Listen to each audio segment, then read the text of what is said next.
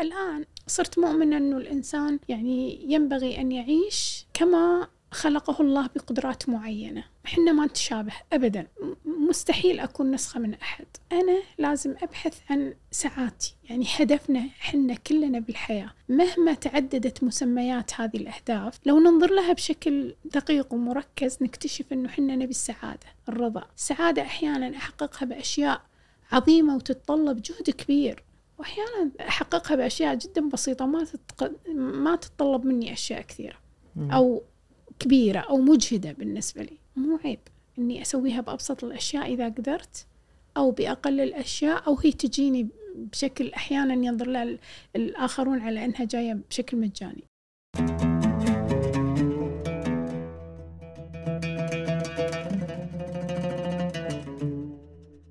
أنا مثلا ضد اللي قاعد يقول شوف إحنا متأخرين بكل شيء مقارنة باللي قاعد يصير. بدول الخليج مثلا. أنا شايفة بالعكس. ثقافة وفنا وأشياء كثيرة بالحياة. آه الكويت ما زالت في المقدمة ما زالت في الطليعة. ما أنا هذه أختلف معك فيها صراحة. هذه إيه هذه كثير يختلفون. ولذلك أنا مستعدة للإجابة لأن كثير يختلفون معي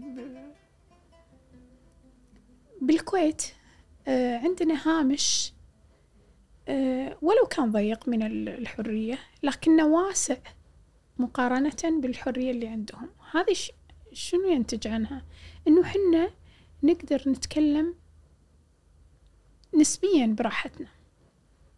الكويتيين شاطرين بالكلام شاطرين بالانتقاد ويحبون يسيسون كل حياتهم الفنية والثقافية والاجتماعية. وهم ياكلون بالمطعم لازم يتكلمون بالسياسة وياخذون راحتهم. وانت شايف الحين الظاهرة اللي موجودة في كلب هاوس يمكن. في الدول الثانية ما عندهم شيء. أنا شخصيا أعرف شاعر في دولة خليجية. سجن. فقط لأن نتكلم عن آه اختلاف في السعر بين يعني بقالتين أو في يعني جمعيتين هم يسمونهم باسم آخر مو جمعية تعاونية. سجن لأن بتهمة أنك تسيء لصورة البلد أو المدينة أو كذا. يعني عرفت؟ فبالتالي هذا آه، حتم على انتاج عليهم أو على الناس اللي, هناك. إنتاج صورة أحيانا تكون صورة مزيفة مو صحيح أنا شبي في بنيان عالي ولا عمارات ولا شوارع مرصوفة إذا أنا مو قادرة أتكلم عن ارتفاع الأسعار. أنا وايد عندي يتكلمون عن التنمية وتعطل عجلة التنمية بالكويت. أنا وايد عندي عجلة التنمية اللي داخلي التنمية اللي داخل فكر الإنسان وايد عندي أهم من عجلة التنمية اللي تمشي على تواير بالشوارع. وأنا أتصور آه على هالصعيد الكويت وايد بخير. مم. أنا على موضوع اللي قلناه مساء آه أن هذه أهم شغلة توني سامعها.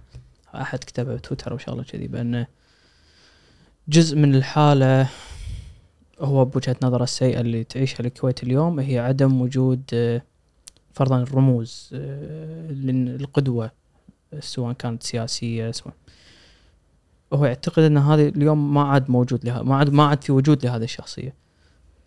آه، أنت يعتقد يوم من الأيام شفته فرضا الدكتور أحمد الربيع الله يرحمه. هذا شخص فرضا أغلب الكويتيين تتفق عليه إنه شخص وطني و... ف توافقين الرأي إن يعني شخص مثل أحمد الربعي ما عاد له وجود ولا إحنا هم قاعد نكرر حالة النستالجيا هذه نذكر الماضي و... إي إي أيضا نكرر حالة النستالجيا وحتى لو ما آمنت فكرتي بتكرار حالة النستالجيا أعتقد إنه مو من الأمور الصحية كثير إنه نعيش آه آه، في أطلال أفكار أنتجها ماضي معين في فترة معينة من الزمن بظروف معينة. حتى فكرة الرموز مش مغرية بالنسبة لي. يعني الرموز هذه الرموز الجاهزة آه، يعني تعمل حالة من الصنمية في الأفكار. لأن أنا أشوف كل حركة كل نهضة متعلقة بفرد معين أو رمز معين. يعني أتكلم من مارتن لوثر لنيلسون مانديلا. أعتقد المجتمع ساعات يحتاج هذا الشخص اللي يعمل تضحيات معينة والناس اللي حوالينا تؤمن فيه لدرجة ساعات توصل عميانية ل تعتقد أنت جبت سيرة الدكتور أحمد ربيع الله يرحمه ويغفر له. تعتقد أنه الناس كانت تنظر له كرمز في حياته؟ آه ودي؟ أسمع بس صدق هذه خش خش موضوع يعني حق الناس اللي ما عاصروا نفسي أنا يعني. يعني أنا كنت عايشة مع كان دك كان دك. دكتور بال كان حزتها بالجامعة؟ إي أول أنا ما- تعرفت عليه بالجامعة حتى قبل لا يصير نائب. امم يعني أول ما جاء من أمريكا. يعني كان بالنسبة لي أستاذي وبس ما كنت أنظر له كرمز. ما كان في هالة حوالي حتى من هالة من ما كانت في هالة حوله كنا ننظر له كأس يعني أستاذي مثل ما أنظر لأي أستاذ آخر. طبعا هو يمكن له معزة خاصة لأنه علاقتي فيه لها ظروف خاصة مثلا. بس مو هذاك الرمز اللي الآن أشوف الناس تن- تنظر له وأصبحت حتى أنا أنظر له بهذه النظرة الجديدة. امم يمكن لأن أختفى من المشهد أحيانا. وهي تصير مع كل واحد وهذه تصير مع يعني. كل صح. واحد. يعني أنا بحياتي كثير شخصيات مرت بحياتي. علاقتي بدكتور غازي القصيبي مثلا. كانت علاقة يومية أو شبه يومية مثلا. عادي يعني آه، أخ وصديق وزميل وكل شيء. وشاعر مميز ومثقف و... بس عفوا ممكن سؤال. هالشخصيتين أنت عاصرتيهم من من الشخصيات اللي يعني تاريخ الخليج ال- الكل يجمع عليهم. شنو الخصلات اللي موجودة عند هالشخصين هذول اللي تعتقد تعتقدين خلدت؟ يعني هل يمكن اثنينهم اثنينهم هم توفوا بعمر مبكر أعتقد صح؟ يعني هم يعني هل هذا تقريبا. هل هذا عامل ولا في خصلات معينة اللي تخلد شخصيات عندنا تخليها موجودة بالتاريخ وتخلقها كرموز؟ آه، هي في يعني في خصال عامة في, في هذه الشخصيات معينة آه، في قبول آه، بالشخصية. ككاريزما يعني؟ كاريزما. في أعتقد اللي أنا أقدر أسميه الثقافة الموسوعية. أحمد الربعي رحمة الله عليه وغازي القصيبي رحمة الله عليه. مو من الناس اللي انكفأوا على تخصصهم الدقيق. تلاقي كل واحد فيهم مهتم بكل شيء وخصوصا غازي القصيبي. مثلا أحمد الربعي ما له إنتاج مكتوب لأنه حتى ثقافته ثقافة سماعية. آه غازي القصيبي العكس وايد إنتاج مكتوب. غازي ما يضيع ولا دقيقة بدون كتابة. ولا ما يضيع ولا دقيقة. وكان يقول لي إني أنا حتى ما أروح لأي آم، مناسبات اجتماعية أو كذا وكنت أقيسها. أقول المناسبة اللي تاخذ مني ثلاث ساعات أنا ممكن أكتب فيها ثلاثين صفحة. مم. فكان وايد يحتفي بفكرة التدوين والكتابة عكس أحمد الربعي اللي يحتفي بفكرة الذاكرة. وبالتالي أحمد الربعي كان وايد يحفظ غازي الكسيبي ما كان يحفظ. لأن هذا يعني وايد يحتفي بال- ب- ب- ب- بالذاكرة وبالسماع والقصيبي كان يحتفي بفكرة ال- الكتابة والتدوين. آه، كانوا متعددين ال ال الاهتمامات. وبالتالي ما في اهتمام معين وهذه أحيانا في ناس تنظر له نظرة آه، آه، يعني انتقاد. أنت مو متخصص بشيء معين. مو متخصص بشيء تخصص دقيق. يعني انت شاعر بس مو يعني شاعر القمة وانت روائي بس مو على القمة وانت كاتب بس مو على القمة وانت سياسي بس مو على القمة. آه، يمكن كل شغلة ماخذ سبعين أو ستين أو خمسين بالمية. بالنسبة لك هالمثالين الشخص الدقيق والشخص اللي ماخذ 60 و70 من كل مكان؟ في صح وغلط في أحد أحسن ولا؟ لا لا ك- يعني كل إنسان هو أدرى بظروفه الشخصية وقدراته الخاصة والشيء اللي يستمتع فيه بحياته. يعني أنا يوم كبرت يمكن السؤال هذا إجابته مختلفة يو لو سألني إياه قبل عشرين سنة أو عشر سنين حتى. الآن صرت مؤمنة أنه الإنسان يعني ينبغي أن يعيش يعني آه، كما خلقه الله بقدرات معينة. م- إحنا ما نتشابه ابدا. مستحيل أكون نسخة من أحد. أنا لازم أبحث عن سعادتي. يعني هدفنا إحنا كلنا بالحياة. مهما تعددت مسميات هذه الأهداف لو ننظر لها بشكل دقيق ومركز نكتشف إنه إحنا نبي السعادة الرضا. السعاده أحيانا أحققها بأشياء عظيمة وتتطلب جهد كبير. وأحيانا آه، يعني آه، أحققها بأشياء جدا بسيطة ما تتق... ما تتطلب مني أشياء كثيرة. أو كبيرة أو مجهدة بالنسبة لي مو عيب إني أسويها بأبسط الأشياء إذا قدرت أو بأقل الأشياء أو هي تجيني بشكل أحيانا ينظر لها ال- الآخرون على إنها جاية بشكل مجاني أنا بصراحة ودي أعرف آه، شنو أكثر شيء غيرك يعني وهل هي كانت تجربة الجامعة ولا تجربة الصحافة ولا تويتر غيرني؟ ولا يعني تحسين هذه عقب هل هل التجربة هذه اللي أنا أخذتها آه، غيرت فيني أشياء وايد كثيرة يعني؟ كل فترة من حياتي أحس إنه هذا الشيء غيرني. بالفترة الأخيرة آه، أحس إنه تجربة موت الناس اللي أنا أحبهم هو اللي غيرني. غيرني بشكل كبير. وغيرني للأفضل للأحسن نفسيا على الأقل يعني. تقبل ولا شنو؟ حسيت إنه الإنس... الحياة كلها مجرد عبور يعني رحلة عابرة أصلا يعني. فإحنا أحيانا آه ناخذها بشكل جدي زيادة عن اللزوم. وقربتني أكثر من من الدين من الله سبحانه وتعالى. آه، من حتى العبادات اليومية.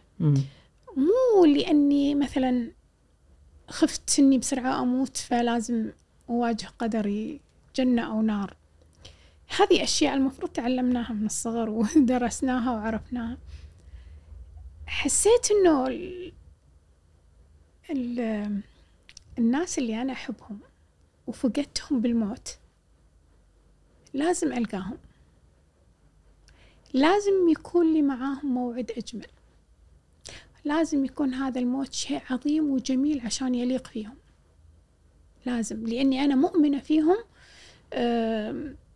أنا أحبهم وايد ومؤمنة إنهم ناس كويسين ناس آه، زينين ناس آه، احتفوا آه، بفكرة الحياة كما ينبغي.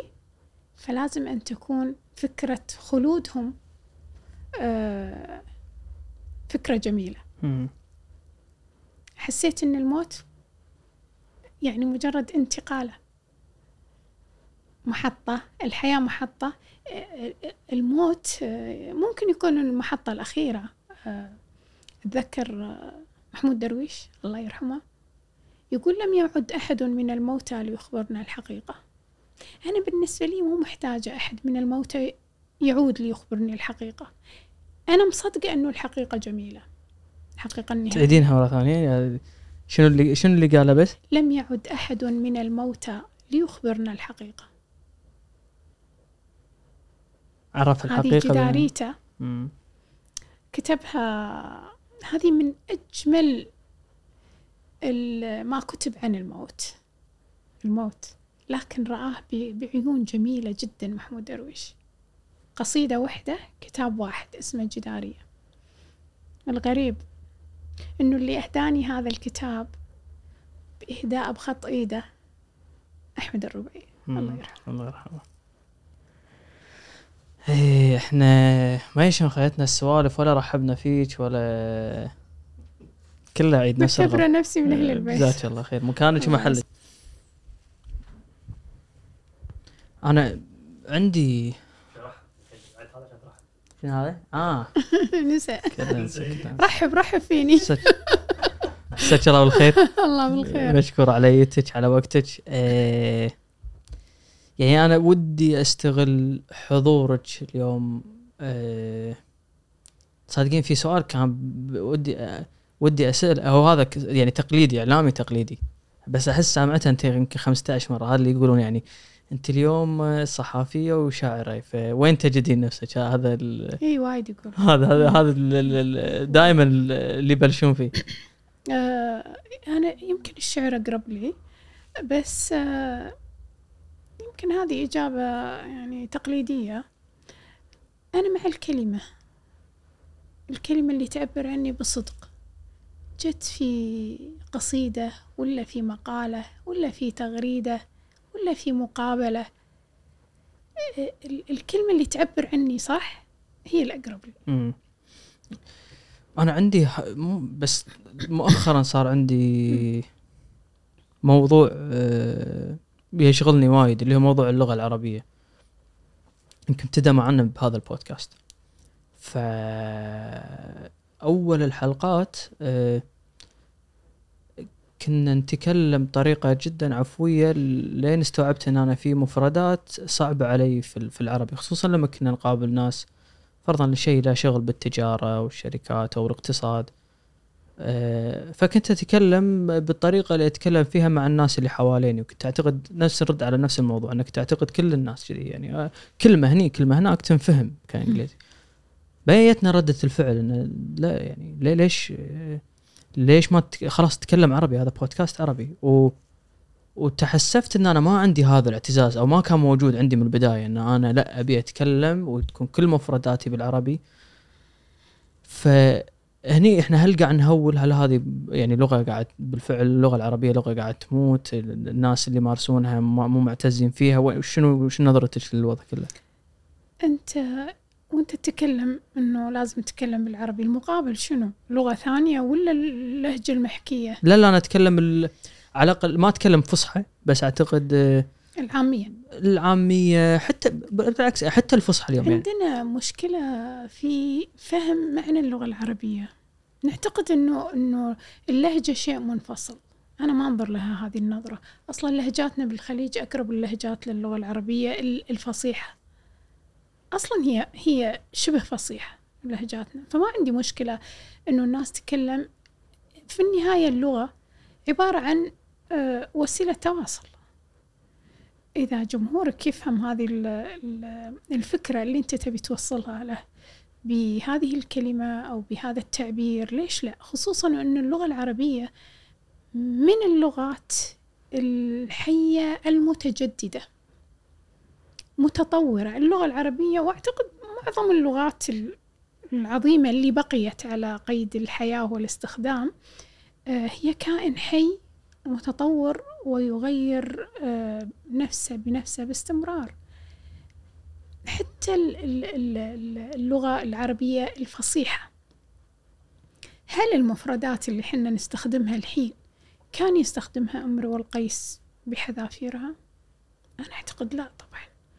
القرآن اللي هو مرجعنا في اللغة العربية أو يعني في أغلب التعبيرات ومفردات اللغة العربية فيه كلمات خل خليني أقول لك كلمة سيارة لغة عربية فصيحة لكن شنو معنى سيارة عندنا الآن؟ ما معنى كلمة سيارة؟ هي المركبة التي نستخدمها للتنقل صح؟ م. بالقرآن ما معنى كلمة سيارة؟ وردت في سورة يوسف قافلة فالتقطته السيارة. تغير المعنى ولكن بقيت اللغة فصيحة هنا وهناك. أنا معجبة وايد بفكرة معجم تاريخي للغة العربية. اطلعت على فكرته في الدوحة في قطر اسمه معجم الدوحة التاريخي للغة العربية. ما زال ينتج يعني هو مشروع آه، ظهرت منه يمكن مرحلة أو مرحلتين وراح يستمر. البحث في آه، الجذور التاريخية للكلمات باللغة العربية كل كلمات اللغة العربية بالملايين. كل كلمة تسمعها باللغة العربية يبحثون متى سمعت أو قرئت أو دونت لأول مرة. وحاطين يعني أمثلة مثلا كلمة بريد. متى سمعت لأول مرة؟ في أي بيت شعر؟ في أي آية؟ في أي خطبة؟ في أي كلمة؟ في أي تعبير معين؟ وما معناها في ذلك الزمن؟ وكيف تطور؟ إلى العصر الحديث كلمة بريد كيف إحنا نفهمها؟ مرت بعشرات المراحل تتغير.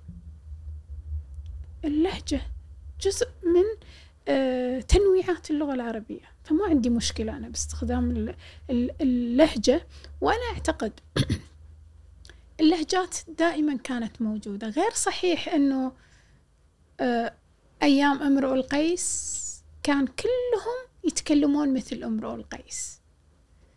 والآن آه، يعني أصبحت المجتمع فيه لغة فصيحة بليغة ولغة عامية منحطة مثلا. لا. حتى في ذلك الزمن كان هناك ناس يتكلمون بلغة عربية فصيحة سليمة بليغة. وهناك ناس لا يجيدون هذا النوع من الكلام فيتحدثون عامية تناسب ذلك العصر. لكن تلك العامية لأن من طبيعتها أنها تكون شفهية اختفت. أو تطورت إلى أن أصبحت العامية الموجودة الآن. هل تعتقد أنه عامياتنا هذه اللي إحنا نتكلم فيها الحين بالكويت بالسعودية بمصر بالعراق بلبنان أتت من الهواء؟ لازم يكون لها جذر تاريخي. بس يعني فلا تشعر بال- بتأنيب الضمير. لأن أنا بالنسبة لي هذا كنز يعني مرة ثانية أنا أقيسه على البودكاست. يعني أذكر مرة يمكن كنت أسولف مع عزيز أقول له أقول له يعني كون إحنا نقدم هذا البودكاست باللغة العربية تخيل أنت المجاميع اللي عندها القدرة بأنها تستمع لهذا البودكاست. يتكلم شوف شمال أفريقيا عندنا بالشرق الأوسط فوق بالشام آه يعني كنز كنز مو طبيعي. اليوم اللهجات تاثر على هذا الشيء. إذا أنا بتكلم بالكويتي العامي العامي العامي آه، راح يكون صعب على صحيح، بعض الناس إنه. ولكن أقصد هذا لأن في فكرة أكبر. هي كل ما تقربت استخدامنا للهجات صار ما تسمى باللهجة البيضاء مثلا صار أوضح و... و... و... وأفيد يمكن يعني. لكن على فكرة اللغات لها منطق سواء كانت بلهجات عامية أو فصيحة.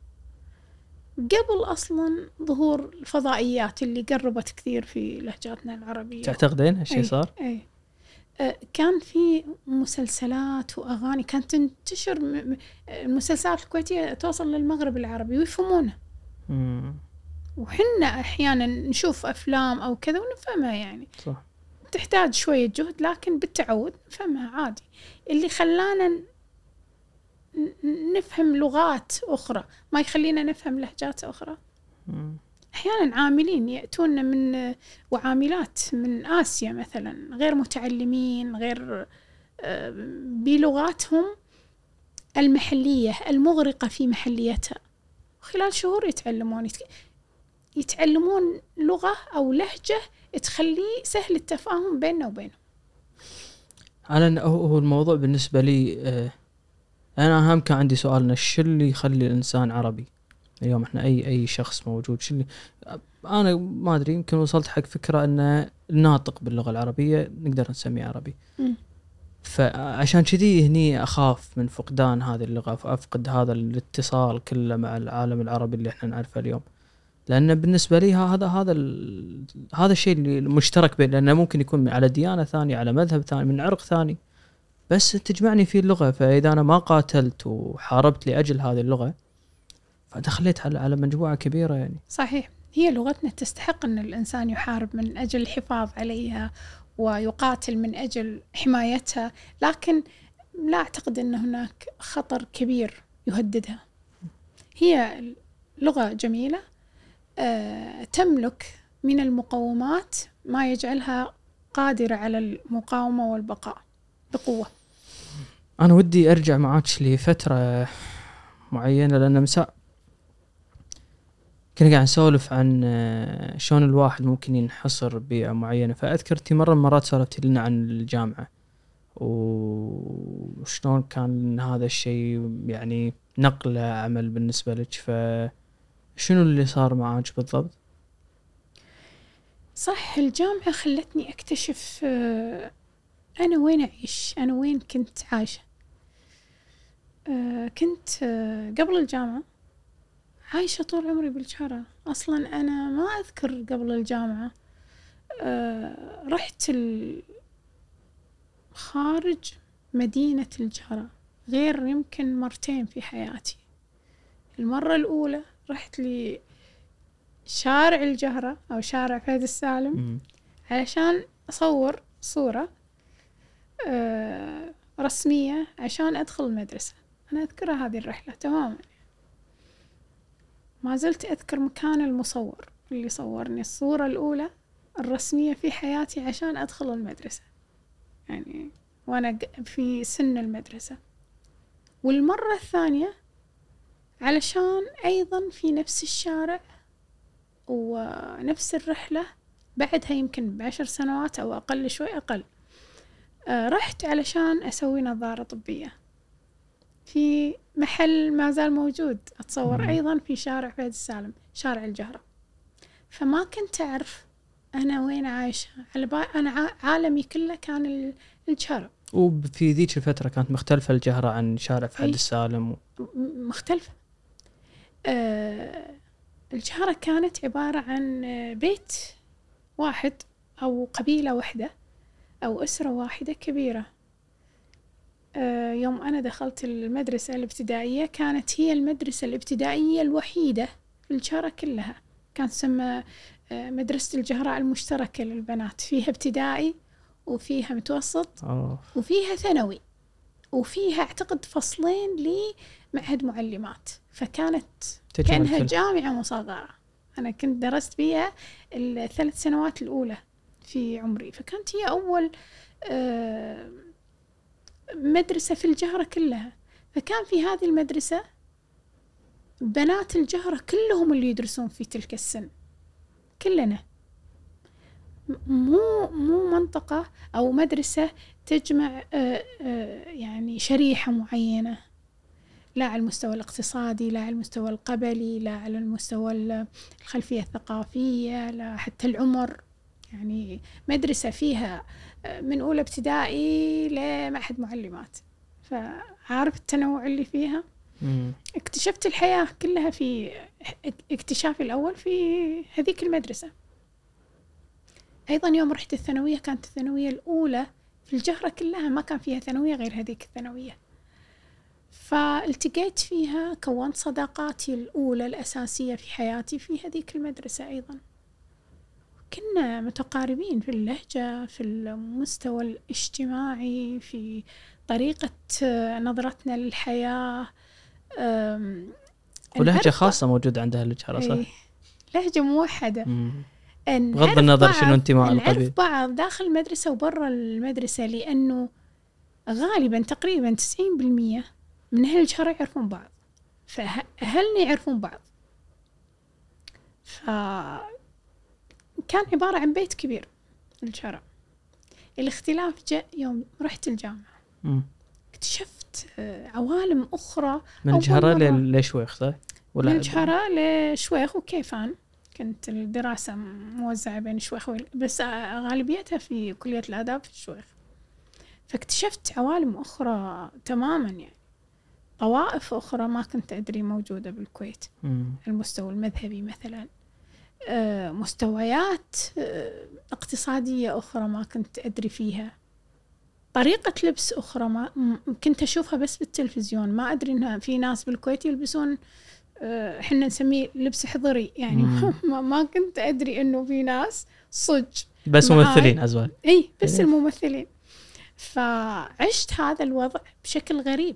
كانت الجامعة بالنسبة لي يعني أجمل شيء بالحياة. كان بس كان تحدي ولا كان مسؤول موضوع الانخراط في هذا ال... اليوم الشكل اللي موجود لا كانت الجديد بالنسبة لي عبارة عن هدية هدية القدر بالنسبة لي وجائزة كبرى. يعني كان من الصعب آه أنه بنت في مثل ظروفي تكمل دراستها الجامعة. يعني أنا أول آه بنت في عائلتنا الكبيرة أخلص ثانوية وأول بنت أروح الجامعة. فكان شيء مدهش بالنسبة لي يعني كأنه آه يعني القدر أهداني هدية جميلة جدا يعني كنت أفاخر فيها أمشي وأنا بالجامعة. يعني جامعة الكويت كانت آه، شيء عظيم بالنسبة لي. فكنت أستغل كل دقيقة من وقتي حتى لو ما كانت عندي محاضرات أكون بالجامعة. اشتغلت أول مرة بحياتي وأنا بالجامعة وأنا بسنة أولى بالجامعة. وهذا من الأشياء اللي أنا فخورة كثير فيها بحياتي إنه أنا آه، أصبحت امرأة عاملة. أنا يمكن ما كملت 18 من عمري. مستقلة اقتصاديا. فهذا شيء ساهم في تكويني آه، ال- الفكري الحر. بس عفوا هذا ما كان شيء مألوف. أنا ما أتكلم عن الجهرة فقط أنا أتكلم عن يمكن حتى على اللي هو؟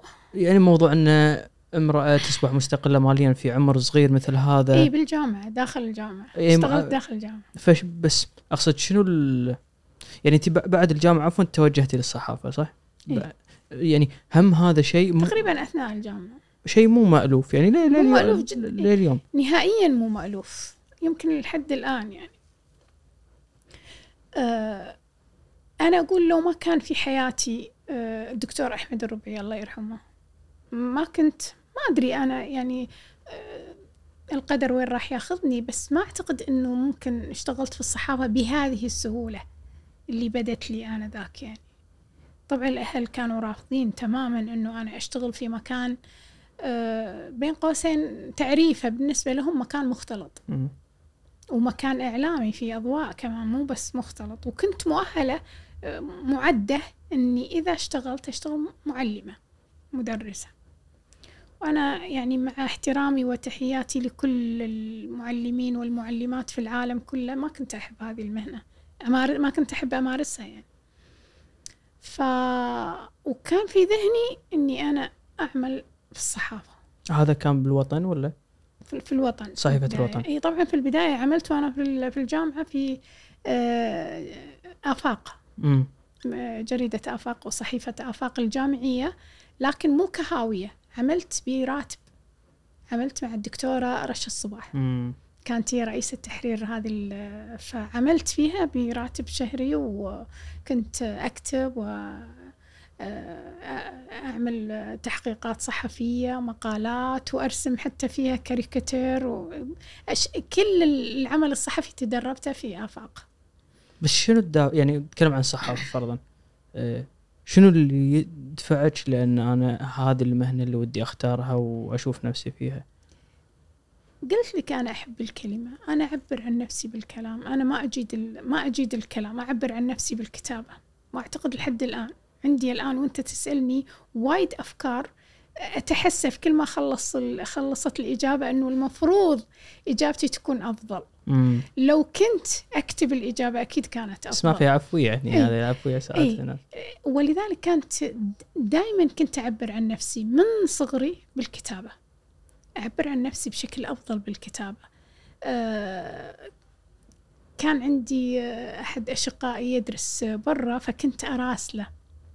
فكان يقول لي آه، يعني هذه ال- ال- ال- ال- المكاتيب اللي ترسلينها لي أنت تكتبينها؟ لأنه مو متعود علي أني أنا أكون آه، يعني بهذه الدرجة من البوح من الحرية في الكتابة. آه، بالكلام ما كنت أقدر مم. أعبر عن نفسي. بالكتابة ألقى نفسي حرة من كل شيء. لذلك أنا لحد الآن في دورات الكتابة اللي أعطيها أقول لهم عودوا نفسكم على الحرية أثناء الكتابة. لا تحطون أي رقيب لا أسري لا اجتماعي لا حكومي لا ديني. آه، الرقيب يمكن يتدخل بعدين أثناء النشر مو أثناء الكتابة. عود نفسك على أنك تكتب بشكل حر بشكل حر بشكل مطلق. آه، ال- ال- آه، الرقابة تأتي لاحقا. وأنت مو مسؤول عنها. أنت مسؤول عن نفسك مرن نفسك آه، على الحرية أثناء التعبير عن نفسك. بس عفوا مساء قاطعتك هو. الدكتور احمد الربيع الله يرحمه شنو شاف موهبة معينة وحاب حب إنه يتبناها ولا شنو اللي صار بالضبط يعني؟ آه، على فكرة كل هذا الكلام آه، عن عمق واتساع علاقتي بالدكتور أحمد الربيع الله يرحمه ويغفر له آه، ما كان ما. ما درسني بشكل رسمي يعني ما خذيت عنده محاضرات بشكل رسمي آه، حضرت له أول مرة بحياتي محاضرة هاي كانت اللي تعرفت عليه من خلالها آه، بشكل استماع كان يعطي مبادئ فلسفة وكان يعطيها بطريقة مدهشة. أدهشتني لأول مرة أدخل آه، كانت إحدى زميلاتي آه، ماخذة صيفي كانت آه، عنده. فقالت لي بلا يعني علشان ما تظلين تنطريني بالكافتيريا تعالي معي. احضريها وكان المدرج كبير واسع. فدخلت.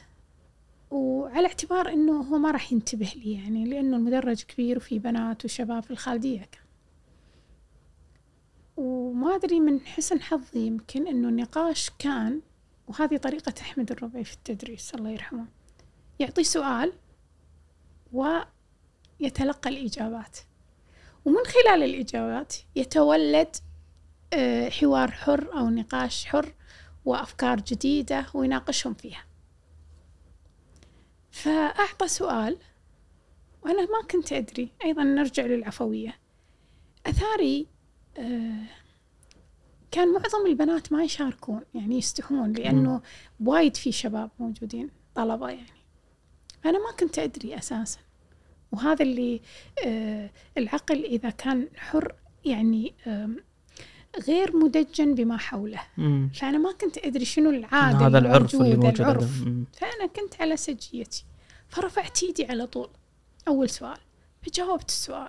واستغرب لي يمكن لجهتين. إني أنا شاركت واللي أول م- يعني شاركت وأول مشاركة كانت في ال- في المحاضرة. وأعتقد كما وصف إجابتي إنها إجابة ثورية كانت. فانتهت المسألة والغريب أيضا أنه في طالبات تشجعوا عقبي فسألوا. وصار الحوار فناداني عقب المحاضرة قال أنت كنت مو كل يوم كنت موجودة قلت له لا دكتور أنا جاية استماع.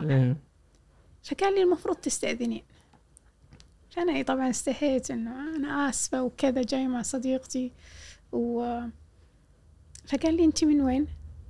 قلت له من الجارة قال لي أنا أحب أهل الجارة. تعالي كل يوم ومن يومها أنا فعلا أحضر كل يوم يعني فبدت علاقتي فيه.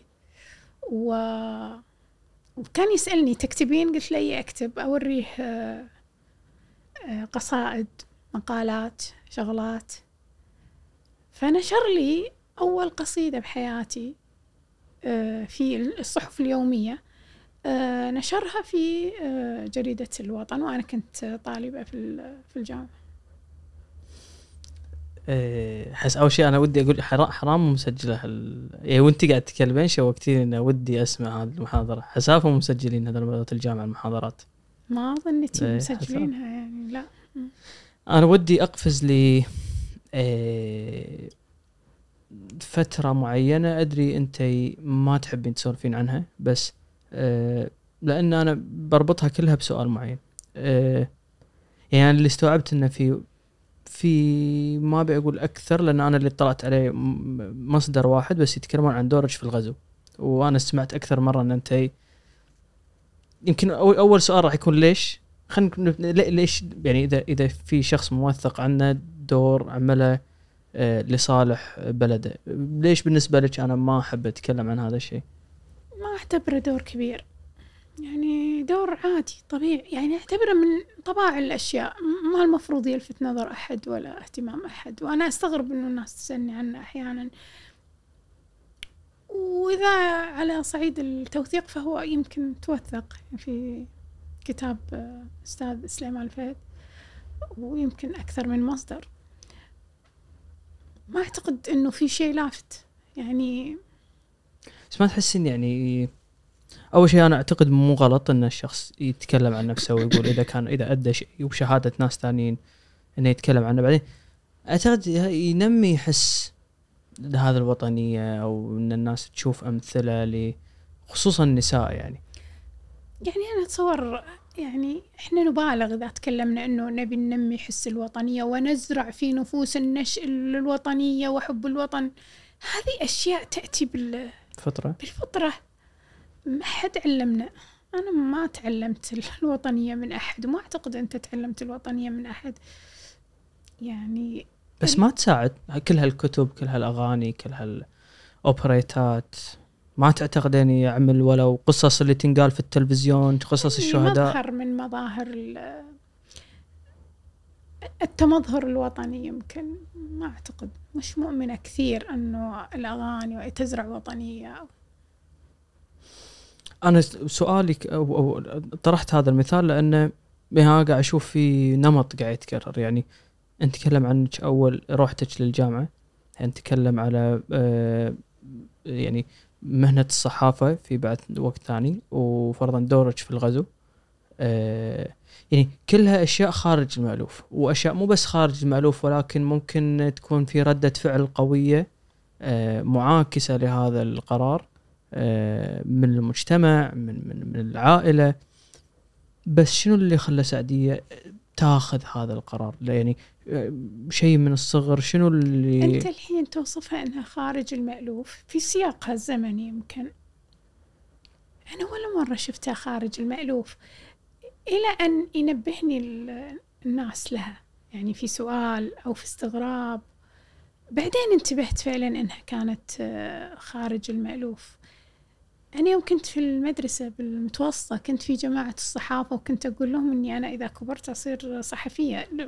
كانوا يستغربون يعني إنه إنه أصلا شلون شنو صحافة يعني, يعني مهنة ما يقولونها البنات يعني حتى ولا الشباب ما يقولون أبي أصير صحفي يقولون أبي أصير مهندس أو دكتور أو معلم يعني. المهن التقليدية يعني. بس ما حد يقول إذا كبرت أبي أصير صحفي أو طيار مثلا يقولون بس ما يقولون أبي أصير صحفي يعني. بس أنا كنت أقولها آه، أبي أي شيء له علاقة بالكتابة له علاقة بالتعبير آه، له علاقة بالقلم يعني.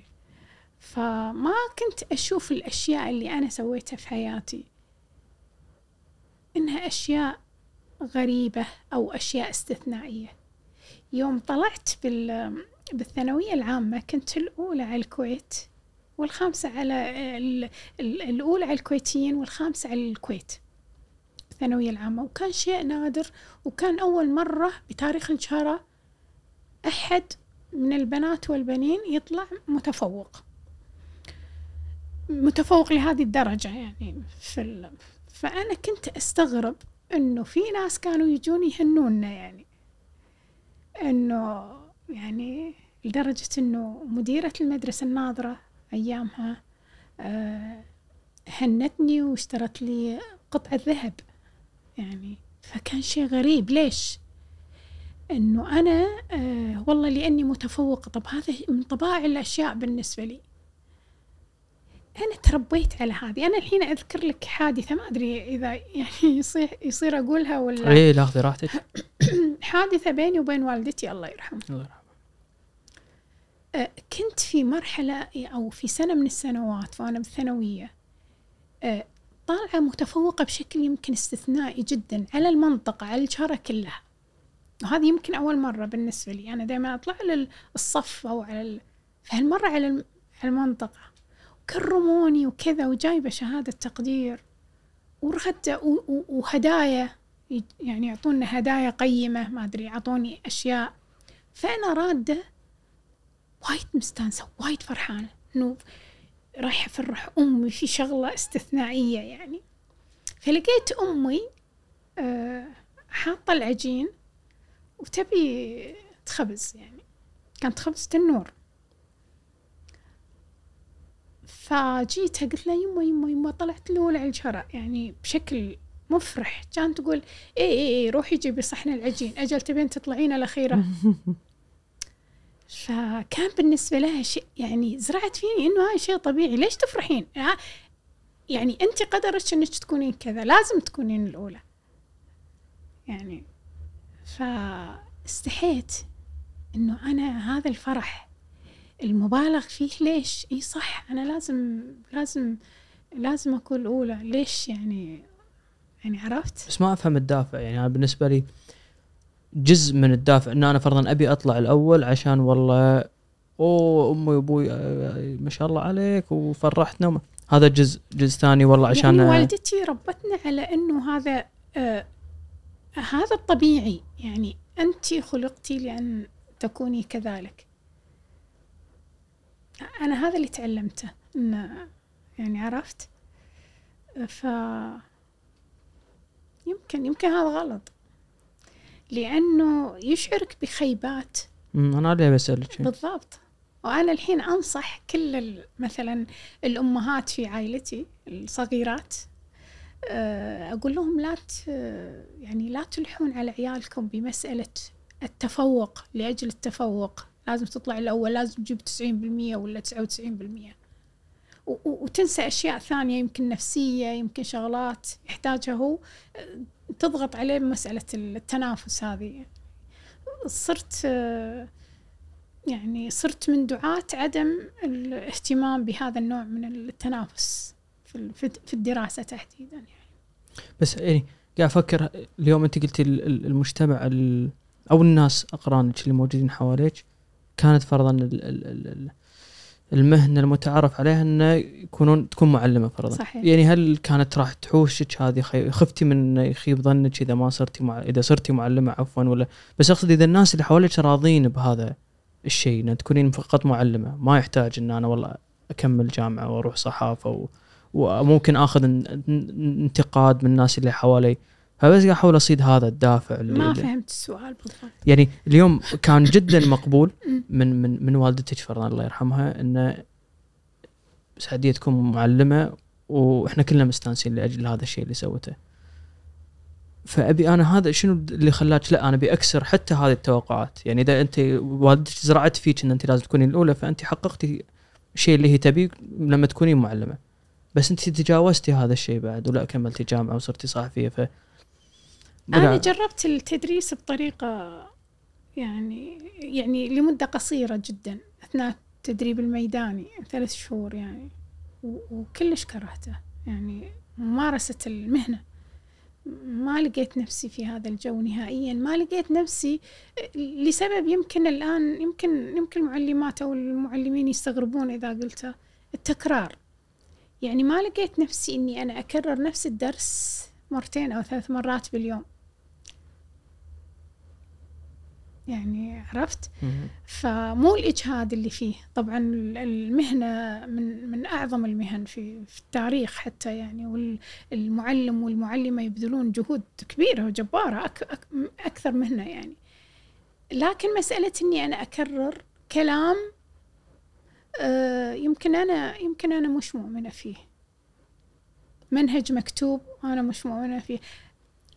أنا أحب ال- الحكايات في القصص ودائما إجاباتي على شكل حكايات أه، حصلت لي حكاية أنا أكررها دائما في في الندوات وكذا. حكاية لطيفة جدا ولها علاقة بالتكرار أو نفوري من التكرار مسألة التكرار اللي ما خلتني أصير معلمة. أه، كنت أحب الأنشطة وايد بالمدرسة. مشاركة بكل الأنشطة. بالزراعة حفظ الشعر حفظ القرآن أشياء ما لها علاقة ببعض التمريض ال- الإسعافات الأولية الصحافة كل كل كل الأنشطة الرياضة كرة السلة كرة الطائرة كل شيء. ما عدا شغلة ما جربتها يعني وصلت لثالثة متوسطة ما جربتها اللي هي المسرح. كنت أموت عشان أدخل نشاط المسرح. فدخلت نشاط المسرح. دخلت متأخرة على ما قبلوني. كانت وزارة التربية تسوي مسابقة آه، مسرحية يقدمونها باللغة العربية وباللغة الإنجليزية نسختين. ومسابقة بين المدارس. فكانت هذيك السنة ال- المسرحية اسمها سندريلا. قصة سندريلا المعروفة فأنا جيت متأخرة وعلى ما قبلوني وكذا الأدوار الجميلة في المسرحية كلها راحت. اختاروا أجمل بنت في المدرسة عشان تصير سندريلا. هي محفوظة. كانت اسمها محفوظة فلسطينية. مم. واختاروا أطول بنت عشان تصير الأمير. واختاروا بنت يمكن ملامحها شوية عشان تصير مرت الأبو القاسية مم. وبناتها ومش عارف كل الأدوار. فالمدرسة قالت لي تصيرين بنت من البنات الشريرات؟ قلت لا لا لا ما أبي ال- المهم عطوني كان نسختي ال- اللي باللغة الإنجليزية. وكان تحدي بالنسبة لنا. ما كنا ناخذ الإنجليزي بالابتدائي بس بالمتوسط. فأعطوني النص وحددوا لي الدور ورحت البيت عشان أحفظ شهر كامل ما حد يكلمني بال- بالبيت. لا حد يكلم سعدية لأن قاعد تحفظ دورها بالإنجليزي. أه، جيبي لي ماي. لا لا لا لا. أه، سعدية ما تجيب ماي قاعد تحفظ دورها بالإنجليزي. الفريج كله درى أنه سعدية قاعد تحفظ دورها بالإنجليزي. الفريج كله. فخور فيني إني أنا أتكلم مسرحية بالإنجليزي. مم. أمي ما خلت خياط يشرح عليها بكل ال- الجرى عشان تخيط لي الملابس اللي مثل اللي يلبسونها في عصر سندريلا وكذا. إلى أن جاء اليوم الموعود اللي هو يوم الحفلة وتقديم المسرحية. فراح أخوي العود وأمي الله يرحمهم جميعا يحضرون الحفلة. وقدمنا المسرحية بالإنجليزي. فبعد الحفلة بعد انتهاء المسرحية وحنا رايحين لمواقف السيارات فأخوي يقول لي أنت ليش ما قدمتي دورك؟ أمي قالت صح أنت وينك؟ ما شفتك وأنا طالعة معاهم باللبس وكذا. فقلت ما شفتوني؟ قالوا ما شفناك. هني طبعا جاك الموت يا تارك الصلاة مم. لازم لحظة الاعتراف بالحقيقة. شنو كان دوري؟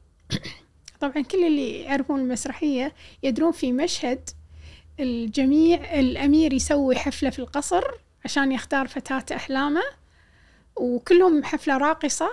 وبعدين ال- ال- الساحرة الطيبة تأتي بسندريلا وتنزل من الدرج بأبهى حلة. فكل اللي موجودين يبهرهم المشهد وينظرون لها بدهشة ويقولون أوه أنا وحدة من اللي قالوا أوه. بس هذا كل دوري. فأخوي ماسكني يقول لي شهر كامل. تحفظين أوه قلت له بالإنجليزي. فكانت هذه من الأشياء. طبعا ال- الفخر أو ال ال ال ال الاعتداد بالنفس اللي عشته طوال شهر في الفريج. جارة كلها عاشت هالشيء. يعني تفشلت طول الشهر. كل الفريج يقول لي أوه.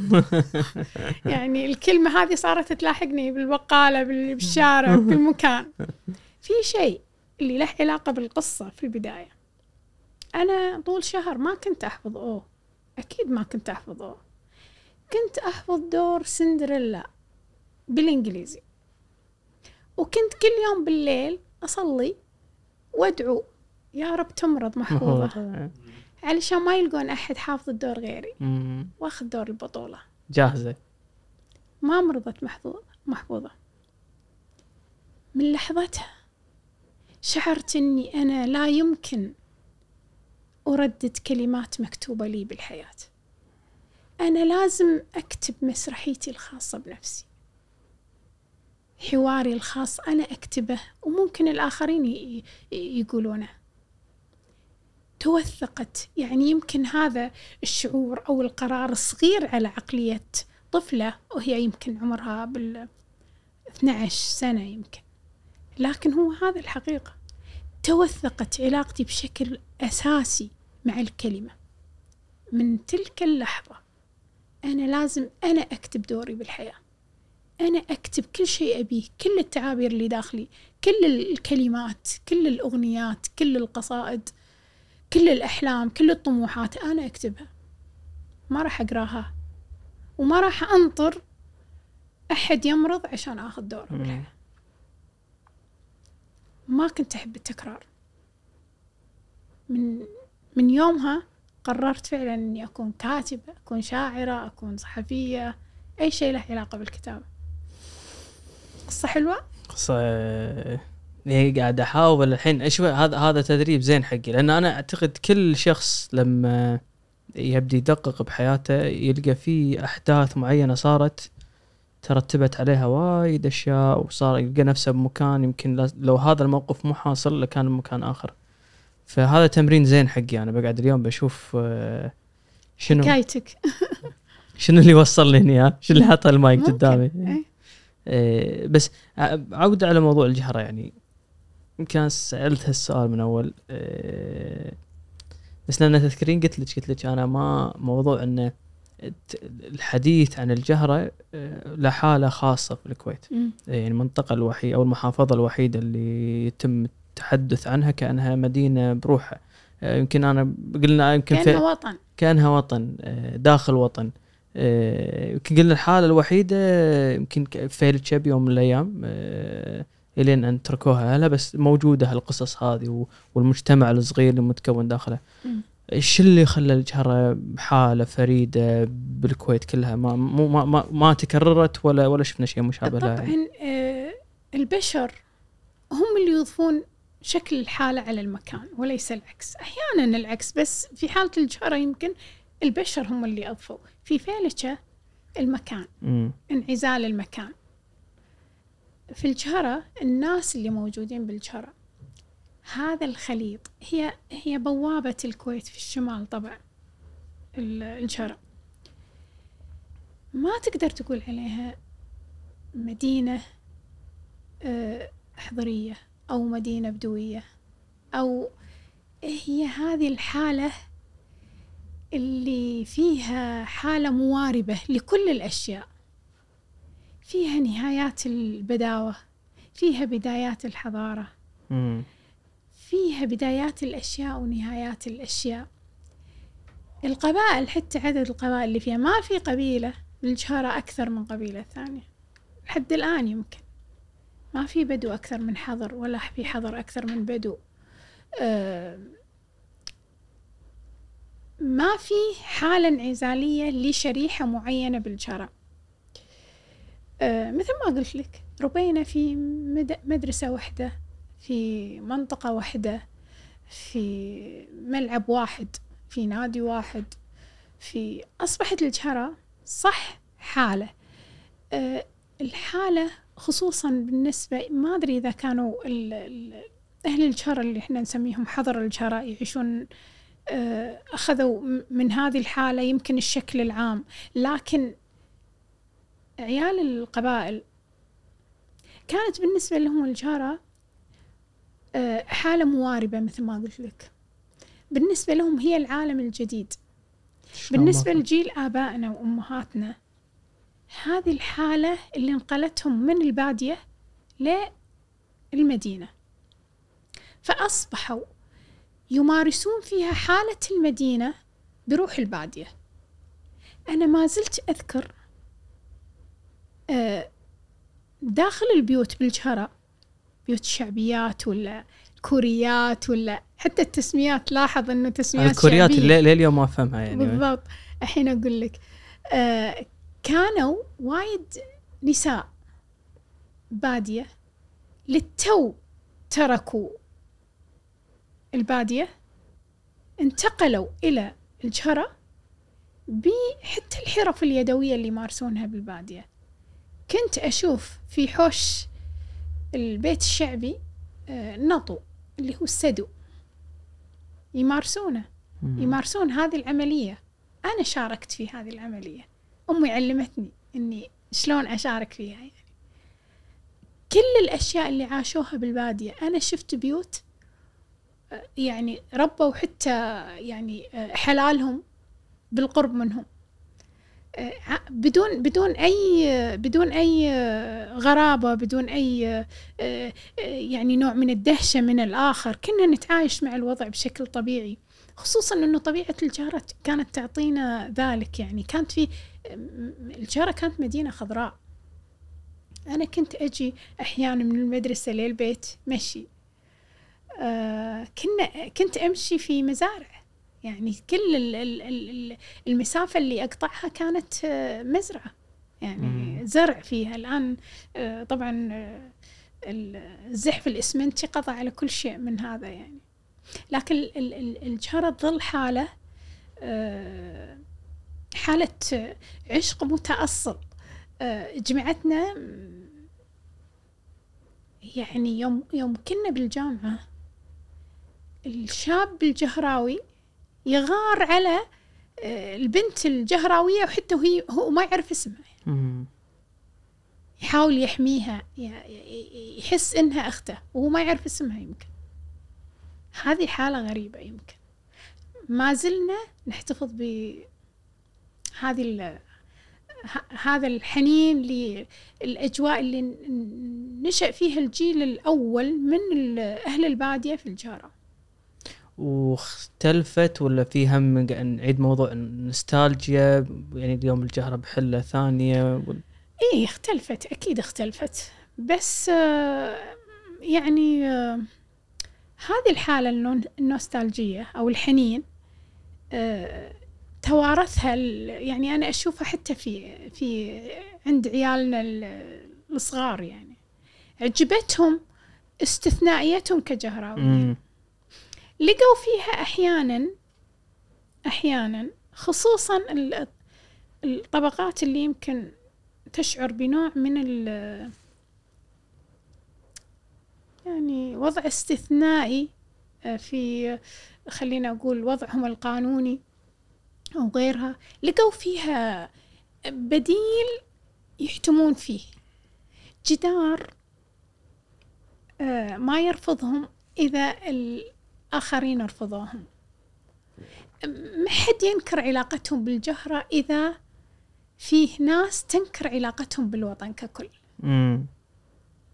فاحتموا فيها أكثر. صار يقول أنا يعني إذا واحد ينكر على إنه يقول أنا كويتي فإذا قال أنا جهراوي ما. يقدر.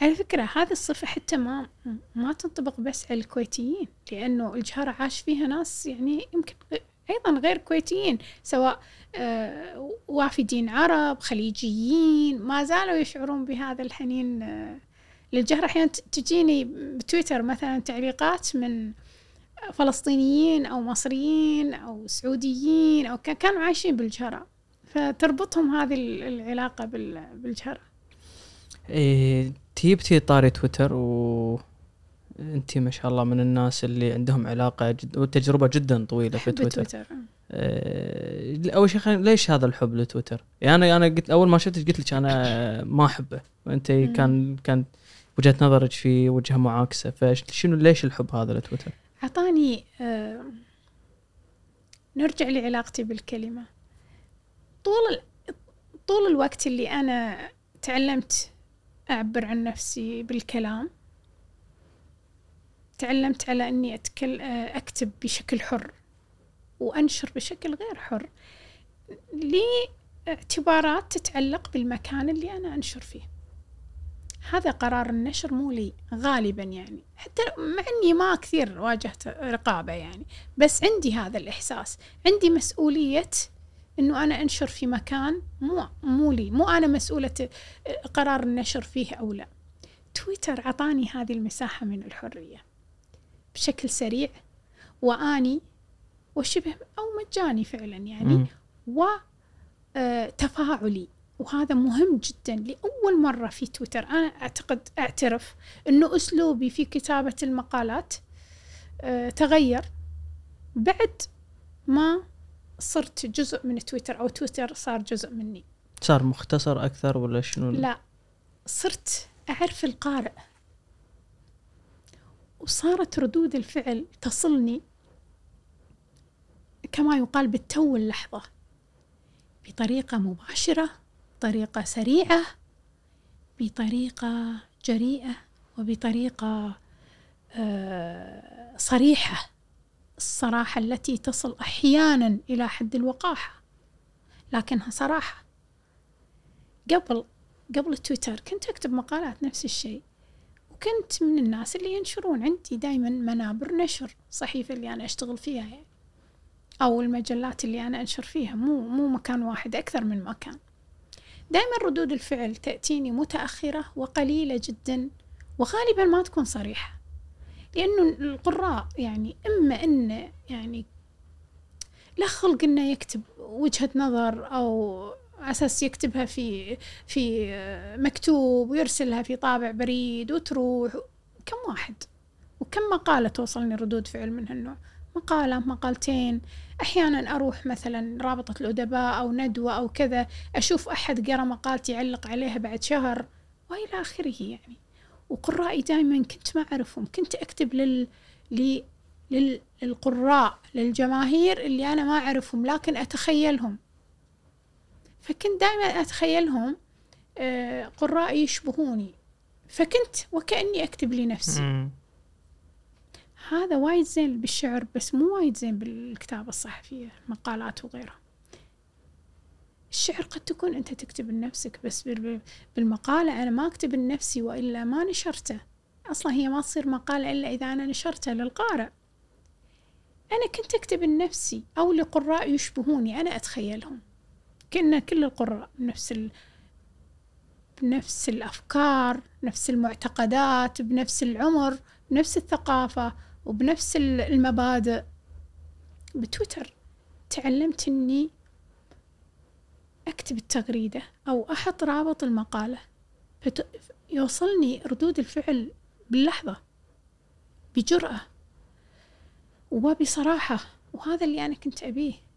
اكتشفت قرائي. لأول مرة أعرف قارئي عبر تويتر. ما بيقول لك تغيرت أو تغيرت أفكاري أو مبادئي مع إنه مو عيب الواحد يغير أفكاره. أنا أنا أتصور إن الإنسان ما يغير مبادئه إذا كانت يعتقد إنها مبادئ صح بس يغير أفكاره. لكن تغير أسلوبي في التعبير عن تلك الأفكار وتلك المبادئ. حتى تصل إلى هذا القارئ اللي أحيانا صار يفهمني غلط أو صرت أكتشف إنه فهمني غلط. يمكن أنا الغلط مو هو. إذا إذا كل هالقراء قاعدين يردون علي بردود يمكن متشابهة حول فكرة معينة معناه مو هم اللي غلط أنا اللي غلط. أو أنا آه ما عرفت أوصل فكرتي صح صار أسلوبي يمكن شوية أبسط. بعد تويتر. آه، احتفظ احتفظت بعمق الفكرة وجوهر الفكرة ولكن آه، أسلوبي صار أكثر بساطة. مم. أنا الآن عندما أعود لمقالاتي اللي كتبتها يعني قبل عشرين سنة مثلا قبل تويتر أنا أحس بغربة مو للأفكار الأفكار نفسها تقريبا نفسها المبادئ والأفكار ما تغيرت بس أسلوبي ليش معقد؟ هذا يعود لتويتر ولا هم جزء من مسيرة الكاتب حتى ال- بالأسلوب ممكن أعتقد لا يعود لي آه، كل ما اكتشف الكاتب نفسه عن طريق قراءة أنا ليش أكتب؟ علشان أترك أثر عند القارئ أنا ليش أنشر؟ علشان أبي أكبر عدد من الناس تشوف اللي أنا كتبته وتفهمه صح هذا وايد مهم بالنسبة لي ولا ليش ليش أنشره؟ عشان أترك أثر عشان أحاول إني أغير من خلال هالكلمة مهما كان التغيير بس إذا وصل هذه الفكرة وصلت بطريقة خاطئة للق- لل- للقارئ حتما التغيير يكون مختلف عن تصوري له. مو لأن فكرتي غلط لا طريقتي في إيصالها غلط أنا في جانب طبعا في شيء ثاني أيضا خلاني قبل لا تكمل خلاني. أحب تويتر آه خلاني أكتشف الآن أنا أمارس دور القارئ أو المتصفح أو المتلقي. خلاني أكتشف كتاب ومثقفين. كنت أنظر لهم نظرة شبه مقدسة أحيانا قبل تويتر. اكتشفتهم بتويتر أنه آه يعني ناس آه أنا ما أحبهم. يعني تويتر أنزلهم من أبراج كانت عالية. كانوا يوصلوني عن طريق كتب و... عن طريق كتبهم وكذا لكنهم بالواقع وبالحقيقة مو بهذا الجمال اللي كنت أشوفه مفلتر ممكن أشوفه عبر قنوات إلى أن يصلني. يعني كان صدمتي مرة في رئيس تحرير ما بيقول اسمه لي في في مطبوعة مرموقة. كنت أتابع مقالاته بشكل عميق يعني بشكل كبير وأتأثر فيها و... إلى أن اكتشفت تغريداته يعني يعني شخص آخر تماما. طبعا ال- الحقيقة هي في التغريدات لأنه هو اللي يكتبها بشكل بشكل آني. وليس المقالات اللي قد تكون مكتوبة بأقلام آخرين أو تكون يعني عرفت؟ ف بس تعتقدين يعكس الواقع. يعني خصوصا في السنوات الأخيرة مع كثرة الحسابات المستعارة و... وحسابات الوهمية يعني من هالأمور ف آه، تويتر يح يعكس حقيقة المجتمع يعكس حقيقة إيه رأي يعكس الناس. حقيقة المجتمع بالنسبة للناس اللي يحترفون القراءة أو يعرفون يعني يميزون بين ال- الظواهر ال- المفتعلة أو الكاذبة أو المزيفة مثل الذباب الإلكتروني مثلا أو الحسابات الوهمية. وبين ال- الكتابات الحقيقية يعني يفترض أني أنا يعني محترفة إلى حد ما في آه، معرفة الفرق بين الاثنين يعني. وال والأسماء الوهمية على فكرة والذباب الإلكتروني وغيرها مهما كان دؤوبا في الكتابة والإنتاج وغيره إلا ما يمل. الإنسان دائما ينحاز لطبيعته ال- ال- العفوية والفطرية في في في حياته اليومية بشكل على فكرة لاحظ إنه الحسابات الوهمية ما تستمر. تكون خاصة بفترة معينة آه، قضية معينة تيار معين. ال- الحسابات اللي كانت موجودة أيام ال- مثلا الربيع العربي بعد ما تقريبا خفت موجة الربيع العربي طلعت حسابات ثانية. الحراك بالكويت كانت في حسابات معينة بعد ما خف الحراك طلعت حسابات ثانية وإلى آخره. لكن الأسماء الحقيقية بقيت. بس في جانب مظلم يعني اللي أو جانب سيء أنا أشوفه التويتر يعني الشخص ممكن يكون مستهدف بطريقة ما ضحية لتشهير لهجمات يعني وانت وأنت شخصية بالآونة الأخيرة يعني حاش جزء من هذا الشيء. شلون يعني ما الممكن انه نفسيا إن هذا يأثر على الشخص؟ أو يعني أنا أنا من مدرسة الناس اللي لا أرفع الجام ولا يني يعني هالأشياء هذه. فأعزل نفسي عن هذا المكان. صحيح. بالنسبة لك شلون تعاملي مع هالشيء؟ يعني هناك من هو مدرب على تلقي مثل هذه هذا التنمر الإلكتروني أو غيره بس هو مو خاص بالوضع الإلكتروني. بالعكس أحيانا تويتر قدم حلول. لمشكلات آه، كانت موجودة. آه، أقيسها على نفسي. في يوم من الأيام أحد الكتاب الكبار بين قوسين في الكويت شن علي قبل تويتر في جريدته. شن علي هجوم عجيب غريب. وأنا ما كنت أصلا أكتب لا في السياسة المحلية ولا في غيرها وكنت يعني طول عمري أكتب في الصحافة الثقافية. وشن علي هجوم؟ ويومها أنا ما كنت أقدر أدافع عن نفسي. آه، إلا مثلا في آه، إني أقدم آه، إني أشتكي يعني عليه. وأنا مو كثير مؤمنة مش قصة مؤمنة أكيد حقي إني أنا أشتكي. لكن ما يعني قضية وتطول وتروح وترد وما تبرد قلبي يمكن يعني. ما كنت أعرف أدافع عن نفسي يعني. حتى الجريدة اللي أنا كنت أشتغل فيها آه، يومها مش مش معنية بقضاياي الخاصة. م. إني أنا يعني أهاجم شخص آخر في هذه الجريدة ليش أخذ هذه المساحة أنا هذا مو شغلي أساسا يعني.